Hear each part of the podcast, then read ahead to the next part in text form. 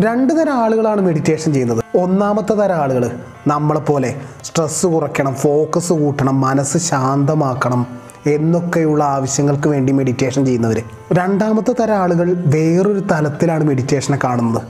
നമ്മളൊക്കെ ഒരോളത്തിൽ അങ്ങ് ജീവിച്ചു പോവുകയാണ്. ഒന്ന് ചെയ്യും ആ സമയം വേറൊന്ന് ചിന്തിക്കും.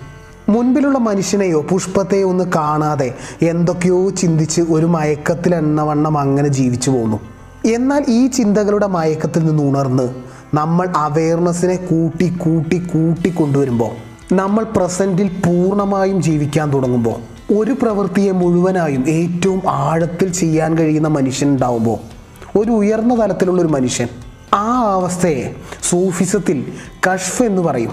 അതിനെ തന്നെ എൻലൈറ്റ്മെന്റ് ആത്മസാക്ഷാത്കാരം എന്നീ പല പേരിൽ അറിയപ്പെടും. ആ അവസ്ഥയിൽ എത്തിപ്പെടാനുള്ളൊരു പ്രാക്ടീസ് ആയിട്ടും പലരും മെഡിറ്റേഷൻ ഉപയോഗിച്ചു പോരുന്നുണ്ട്. ഈ വീഡിയോയ്ക്കുള്ളൊരു ഇൻട്രോ ആയിട്ട് പറഞ്ഞതേ ഉള്ളൂ. നമ്മൾ ആ തലത്തിലോട്ടൊന്നും പോകുന്നില്ല. ജസ്റ്റ് നമ്മളെപ്പോലെ ഉള്ളവർക്ക് പേഴ്സണൽ ഗ്രോത്തിന് വേണ്ടിയിട്ട് എങ്ങനെ മെഡിറ്റേഷൻ ഉപയോഗിക്കാം എന്നാണ് ഈ വീഡിയോ. മെഡിറ്റേഷൻ ചെയ്യുന്ന ഒരാൾക്ക് സെൽഫ് അവയർനെസ് കൂടുതലായിരിക്കും. ഈ സെൽഫ് അവയർനെസ് ഉണ്ടെങ്കിൽ തന്നെ നമ്മൾ വലിയ രീതിയിൽ ഇമ്പ്രൂവ് ആവും. വേറൊരു തലത്തിൽ നിൽക്കും. എന്താണ് സെൽഫ് അവയർനെസ് എന്ന് പറഞ്ഞാൽ? നിങ്ങൾ നിങ്ങളെ തന്നെ ശ്രദ്ധിച്ചുകൊണ്ടേയിരിക്കുന്നു. ഒബ്സർവ് ചെയ്യുന്നു. നിങ്ങളുടെ ചിന്തകളെ ഇമോഷൻസിനെ പ്രവൃത്തികളെയൊക്കെ. ലൈഫിൽ പല തെറ്റുകളും നമ്മൾ ചെയ്യാനുള്ളൊരു കാരണം ഈ സെൽഫ് അവെയർനെസ് കുറവായതുകൊണ്ടാണ്. എനിക്ക് ദേഷ്യം അങ്ങ് വന്നു. അപ്പം എന്റെ കൺട്രോൾ തന്നെ പോയി. ഞാൻ എന്നെ തന്നെ ഇങ്ങോട്ട് മറന്നു. ഞാൻ അവനെ പോയി അങ്ങ് തല്ലി. ഇപ്പോൾ അതിനുള്ളത് അനുഭവിക്കുന്നുണ്ട്. ഛേ ചെയ്യണ്ടായിരുന്നു എന്നൊക്കെ പലരും പറയുന്നത് നിങ്ങൾ കേട്ടിട്ടില്ലേ? വീക്കായ ആളുകളുടെ ലക്ഷണമാണത്. അയാളിൽ ദേഷ്യം എന്നൊരു ഇമോഷനേ ഉണ്ടായിട്ടുള്ളൂ.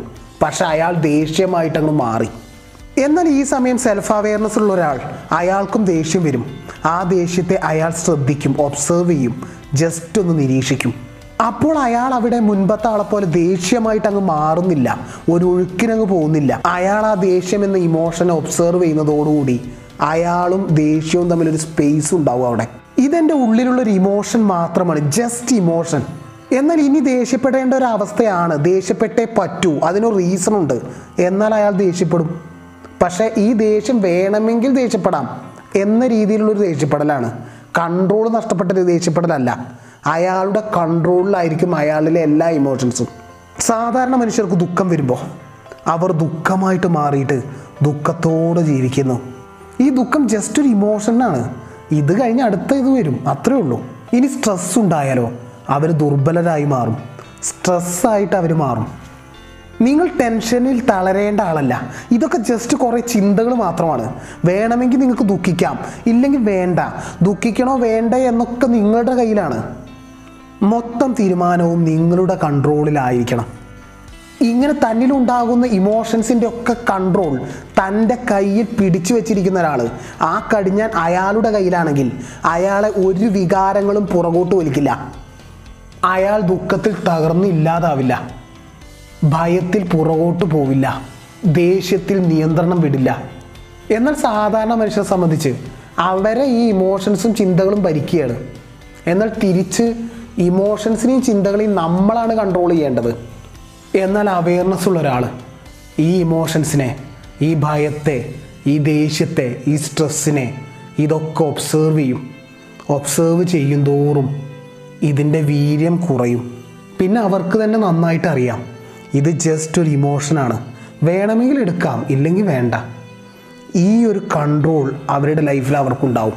സെൽഫ് അവെയർനെസ് ഉള്ള ഒരാൾ തന്നെ തന്നെ നിരന്തരം ഒബ്സർവ് ചെയ്തുകൊണ്ടിരിക്കുന്ന ഒരാൾ അയാൾക്ക് തന്നെക്കുറിച്ച് തന്നെ ഒരു ഐഡിയ ഉണ്ട്. താൻ എവിടെയാണ് വീക്ക് ഏത് പ്ലാനാണ് തന്റെ വീക്ക് തന്റെ പ്രവൃത്തിയിൽ എന്തൊക്കെ പ്രശ്നങ്ങളുണ്ട് താനൊരു തോൽവിയാണെങ്കിൽ തോൽവിയാണ്. അല്ലെങ്കിൽ താൻ എവിടെയോ എന്തൊക്കെയോ പ്രശ്നമുള്ള ആളാണെങ്കിൽ ഓക്കെ ഈ ഒരു തിരിച്ചറിവ് വരുമ്പോൾ അയാൾ തന്നെ തന്നെ ഡെവലപ്പ് ചെയ്യും ഇമ്പ്രൂവ് ചെയ്യും. ഇതുകൂടാതെ തന്റെ സ്ട്രെങ്ത്ത് തന്റെ വീക്ക്നെസ് ഇതൊക്കെ അയാൾക്ക് നന്നായിട്ട് അറിയാം. അയാൾ സ്ട്രെങ്ത്തിൽ വർക്ക് ചെയ്തുകൊണ്ടേയിരിക്കും. സ്ട്രെങ്ത്തിൽ വർക്ക് ചെയ്യുന്തോറും അയാൾ സക്സസ്സിലോട്ട് പോകും. സോ ഇങ്ങനെയുള്ള ഒരാളെ തന്റെ ലൈഫിന്റെ മുഴുവൻ കൺട്രോളും തന്റെ കയ്യിലിരിക്കുന്ന ഒരാൾ ഒന്നും പുറകോട്ട് വലിക്കാൻ ഇല്ലാത്ത ഒരാൾ അയാൾ മറ്റൊരാൾ മറ്റൊരാൾ നോക്കി കാണുമ്പോൾ അയാളൊരു നല്ല പേഴ്സണാലിറ്റി ആണെന്ന് പറയും.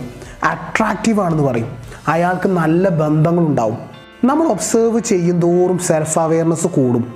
സോ സെൽഫ് അവയർനെസ് കൂടാനുള്ളൊരു മാർഗമായിട്ടും പലരും മെഡിറ്റേഷൻ പ്രാക്ടീസ് ചെയ്ത് വരുന്നുണ്ട്.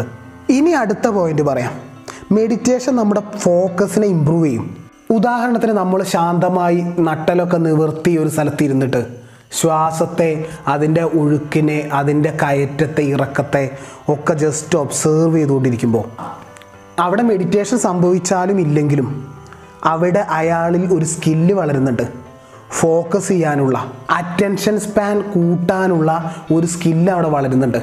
നമ്മുടെ ഫോക്കസും നമ്മുടെ ഡിസിപ്ലിനും ഒക്കെ ഒരു മസിൽ പോലെയാണ്. നമ്മളിൽ അത് വർക്ക് ചെയ്യും തോറും അത് വളരും. ചുരുക്കത്തിൽ മെഡിറ്റേഷൻ ചെയ്യും തോറും നമ്മുടെ ഫോക്കസ് നമ്മുടെ അറ്റൻഷൻ സ്പാൻ കൂടിക്കൊണ്ടിരിക്കും ഇമ്പ്രൂവ് ചെയ്യും. ആൻഡ്രൂ കാർണഗി വലിയ രീതിയിൽ പണം സമ്പാദിച്ചതിൽ സംശയം തോന്നിയ യു എസ് ഗവൺമെന്റിന്റെ ഒരു കമ്മിറ്റി അദ്ദേഹത്തോട് ചോദിച്ചു നിങ്ങൾക്ക് എങ്ങനെ ഇതിനൊക്കെ കഴിഞ്ഞു എന്ന്? അദ്ദേഹം പറഞ്ഞു എനിക്ക് അഞ്ച് മിനിറ്റ് ഒരു കാര്യത്തിൽ മുഴുവനുമായി ഫോക്കസ് കൊടുക്കാൻ കഴിയുമെന്ന്. നമ്മൾ വിചാരിക്കും അഞ്ച് മിനിറ്റ് നമുക്കും കഴിയുമെന്ന്. പക്ഷെ നമ്മളെ സംബന്ധിച്ച് വെറും മുപ്പത് സെക്കൻഡ് മാത്രമുള്ള റീൽസിൽ പോലും നമുക്ക് ഫോക്കസ് കൊടുക്കാൻ കഴിയുന്നില്ല. അടുത്ത പോയിന്റ് മെഡിറ്റേഷൻ നമ്മുടെ ഡിസിപ്ലിൻ ഇമ്പ്രൂവ് ചെയ്യും. എഴുന്നേറ്റ ഉടനെ ബെഡ് മേയ്ക്കുന്ന ഒരാൾ. അയാൾക്ക് ലോകത്തെ കീഴടക്കാം എന്നൊരു കോട്ട് നമ്മൾ കേട്ടിട്ടുണ്ട്. ഒരു ബെഡ്ഷീറ്റ് വിരിച്ചിടുന്നതിൽ എന്ത് ലോകത്തെ കീഴടക്കാനാണ്? എന്ന് നിങ്ങൾ ചിന്തിക്കുന്നുണ്ടെങ്കിൽ അവിടെ ഡിസിപ്ലിനാണ് നമ്മൾ ഇമ്പ്രൂവ് ചെയ്യുന്നത്. ഡെയിലി ചെയ്യും തോറും. ഡിസിപ്ലിന്റെ മസിലാണ് നമ്മൾ അങ്ങനെ വർക്ക് ചെയ്യുന്നത്. അതിനെ ഇമ്പ്രൂവ് ചെയ്തുകൊണ്ടിരുന്നത്. ഇതുപോലെ നിങ്ങൾ ഡെയിലി ഒരു സ്ഥലത്തിരുന്ന് മെഡിറ്റേഷൻ ചെയ്യുമ്പോൾ അവിടെ ഒരു ഡിസിപ്ലിന്റെ ഘടകമുണ്ട് ഡെയിലി ഇരുന്ന് നമ്മൾ ചെയ്യണം. അതൊന്ന്. എന്നാൽ അവിടെ ഉള്ളിലെ ചിന്തകൾ ബഹളം വെക്കാൻ തുടങ്ങും. നിങ്ങളോട് മെഡിറ്റേഷൻ ഒന്നും ചെയ്യേണ്ട ഇറങ്ങി ഓടാനൊക്കെ നിങ്ങളോട് ഈ ചിന്തകൾ പറയും. മെഡിറ്റേഷൻ ചെയ്യുന്ന ഒരാളുടെ ഉള്ളിൽ ഒരേ സമയം ഒരു കുരങ്ങനും ഒരു ഒബ്സർവറും ഉണ്ടെന്ന് പറയും. കുരങ്ങൻ ചിന്തകൾ കാരണം ബഹളം വെച്ചുകൊണ്ടിരിക്കും. പ്രലോഭനങ്ങൾ കൊണ്ടുവരും. ഈ കുരങ്ങനാണ് ഇപ്പോൾ കൂടുതൽ ശക്തൻ. നമ്മളിങ്ങനെ മെഡിറ്റേഷൻ ചെയ്യും തോറും ചെയ്ത് ചെയ്ത് വരുമ്പോൾ പ്രാക്ടീസ് ചെയ്യും തോറും ഒബ്സേർവ് ചെയ്യും തോറും നമ്മൾ ഇമ്പ്രൂവ് ചെയ്ത് ഇമ്പ്രൂവ് ചെയ്ത് കൊണ്ടുവരും തോറും ഒബ്സേർവർ വളരും കുരങ്ങൻ തളരും. ഇവിടെ ഡിസിപ്ലിൻ നമ്മൾ ഇമ്പ്രൂവ് ചെയ്യുന്നുണ്ട്. വർക്ക് ചെയ്യും തോറും ഡിസിപ്ലിൻ എന്ന മസിൽ വളരും. നമ്മൾ ജസ്റ്റ് നമ്മളിന്ന് ഒബ്സേർവ് ചെയ്യുമ്പോൾ നമ്മുടെ ചിരിയെ നമ്മളുടെ പരദൂഷണം പറച്ചിലിനെ നമ്മൾ ഭക്ഷണം കഴിക്കുന്നതിനെ നമ്മളുടെ കരച്ചിലിനെ ഇതൊക്കെ ഒരു നിരീക്ഷണമാണ്. ഇതാണ് യഥാർത്ഥത്തിൽ ധ്യാനം. എനിക്ക് തോന്നിയൊരു കാര്യം. ധ്യാനം നമ്മുടെ ലൈഫിൽ ഏറ്റവും നമ്മുടെ ഈ മെറ്റീരിയലിസ്റ്റിക് ലൈഫിൽ നമ്മുടെ ഈ ഡെയിലി ലൈഫിൽ ഏറ്റവും യൂസ്ഫുൾ ആയ ഒരു കാര്യമാണെന്നാണ്. കാരണം ധ്യാനം നമ്മുടെ ലൈഫ് കുറച്ചുകൂടി റിയാലിറ്റി ആക്കി മാറ്റും. അപ്പോൾ ചോദിക്കും ഇപ്പോൾ റിയാലിറ്റിയിലല്ലേ ജീവിക്കുന്നതെന്ന്? ഉദാഹരണത്തിന് നിങ്ങൾ പ്രണയത്തെ കാണുന്നത് എങ്ങനെയാണ്?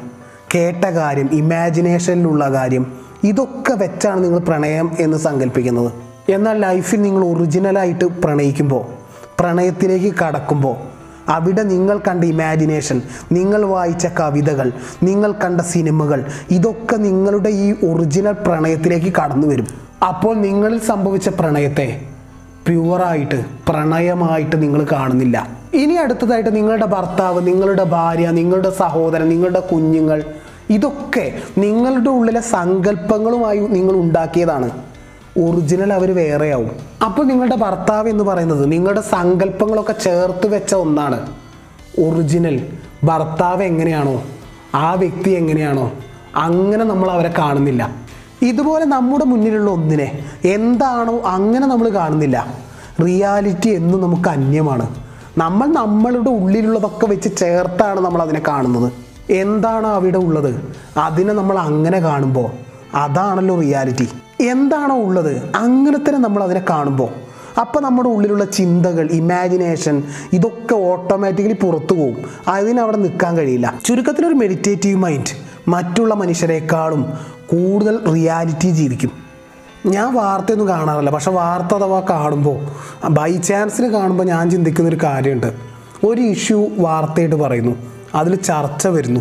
എൽ ഡി എഫുകാരൻ എൽ ഡി എഫുകാരന്റെ വാദം പറയും. യു ഡി എഫുകാരൻ യു ഡി എഫുകാരന്റെ വാദം പറയും. ബി ജെ പിക്കാരൻ ബി ജെ പിക്കാരന്റെ വാദം പറയും. ഈ മൂന്ന് കൂട്ടരും ആ കാര്യത്തെ ആ വിധത്തിലാണ് കാണുന്നത്. എന്നാൽ റിയാലിറ്റി ആ പ്രശ്നം അങ്ങനെ ഉണ്ട് അങ്ങനെ ആരും കാണില്ല. അതിന് നമുക്ക് പറയാം രാഷ്ട്രീയക്കാർക്ക് അങ്ങനെയാണ് നിലനിൽപ്പെന്നൊക്കെ. പക്ഷെ നമ്മുടെ ലൈഫിലും നമ്മൾ അങ്ങനെ തന്നെയാണ് ഓരോ കാര്യങ്ങളെയും കാണുന്നത്. റിയാലിറ്റിയെ ആ കാര്യത്തിന്റെ റിയാലിറ്റിയെ നമ്മൾ അങ്ങനെ കാണുന്നില്ല. നമ്മുടെ ഉള്ളിലുള്ളതും വെച്ചിട്ടാണ്. അല്ലെങ്കിൽ നമ്മുടെ ഇൻഫ്ലുവൻസ് ചെയ്ത പലതും വെച്ചിട്ടാണ് നമ്മൾ ആ കാര്യത്തെ കാണുന്നത്. എന്റെ മുന്നിലുള്ളൊരു വസ്തുവിനെ ഞാൻ ഒബ്സേർവ് ചെയ്യണം. ഞാൻ ആ സമയം പ്രസന്റിലാണ് പ്രസന്റിലായിരിക്കുന്നു ഞാനതിനെ ഒബ്സേർവ് ചെയ്യുന്നു. ആ സമയത്ത് മറ്റ് ചിന്തകൾക്ക് അവിടെ ഓപ്ഷൻ ഇല്ല. ഇതൊക്കെ മാറ്റിയേക്കാം. തുടർച്ചയായി ഞാൻ വർക്ക് ചെയ്തുകൊണ്ടേ ഇരിക്കുമ്പോൾ ആകെ ടയേർഡാവുന്നു ഫോക്കസ് നഷ്ടപ്പെടുന്നു. ആ സമയം ജസ്റ്റ് കണ്ണടച്ച് കുറച്ച് നേരം ഇരുന്നിട്ട് ഒന്ന് കണ്ണു തുറന്നാൽ അപ്പോൾ ഉണ്ടാകുന്ന ഒരു ഊർജം അത് മാത്രം അത് ഇത് ചെയ്യാൻ മെഡിറ്റേഷൻ ചെയ്യാൻ. എന്നെ സംബന്ധിച്ചുള്ള ഒരു കാര്യം പറയുകയാണ്. It's me, MKJ Dev.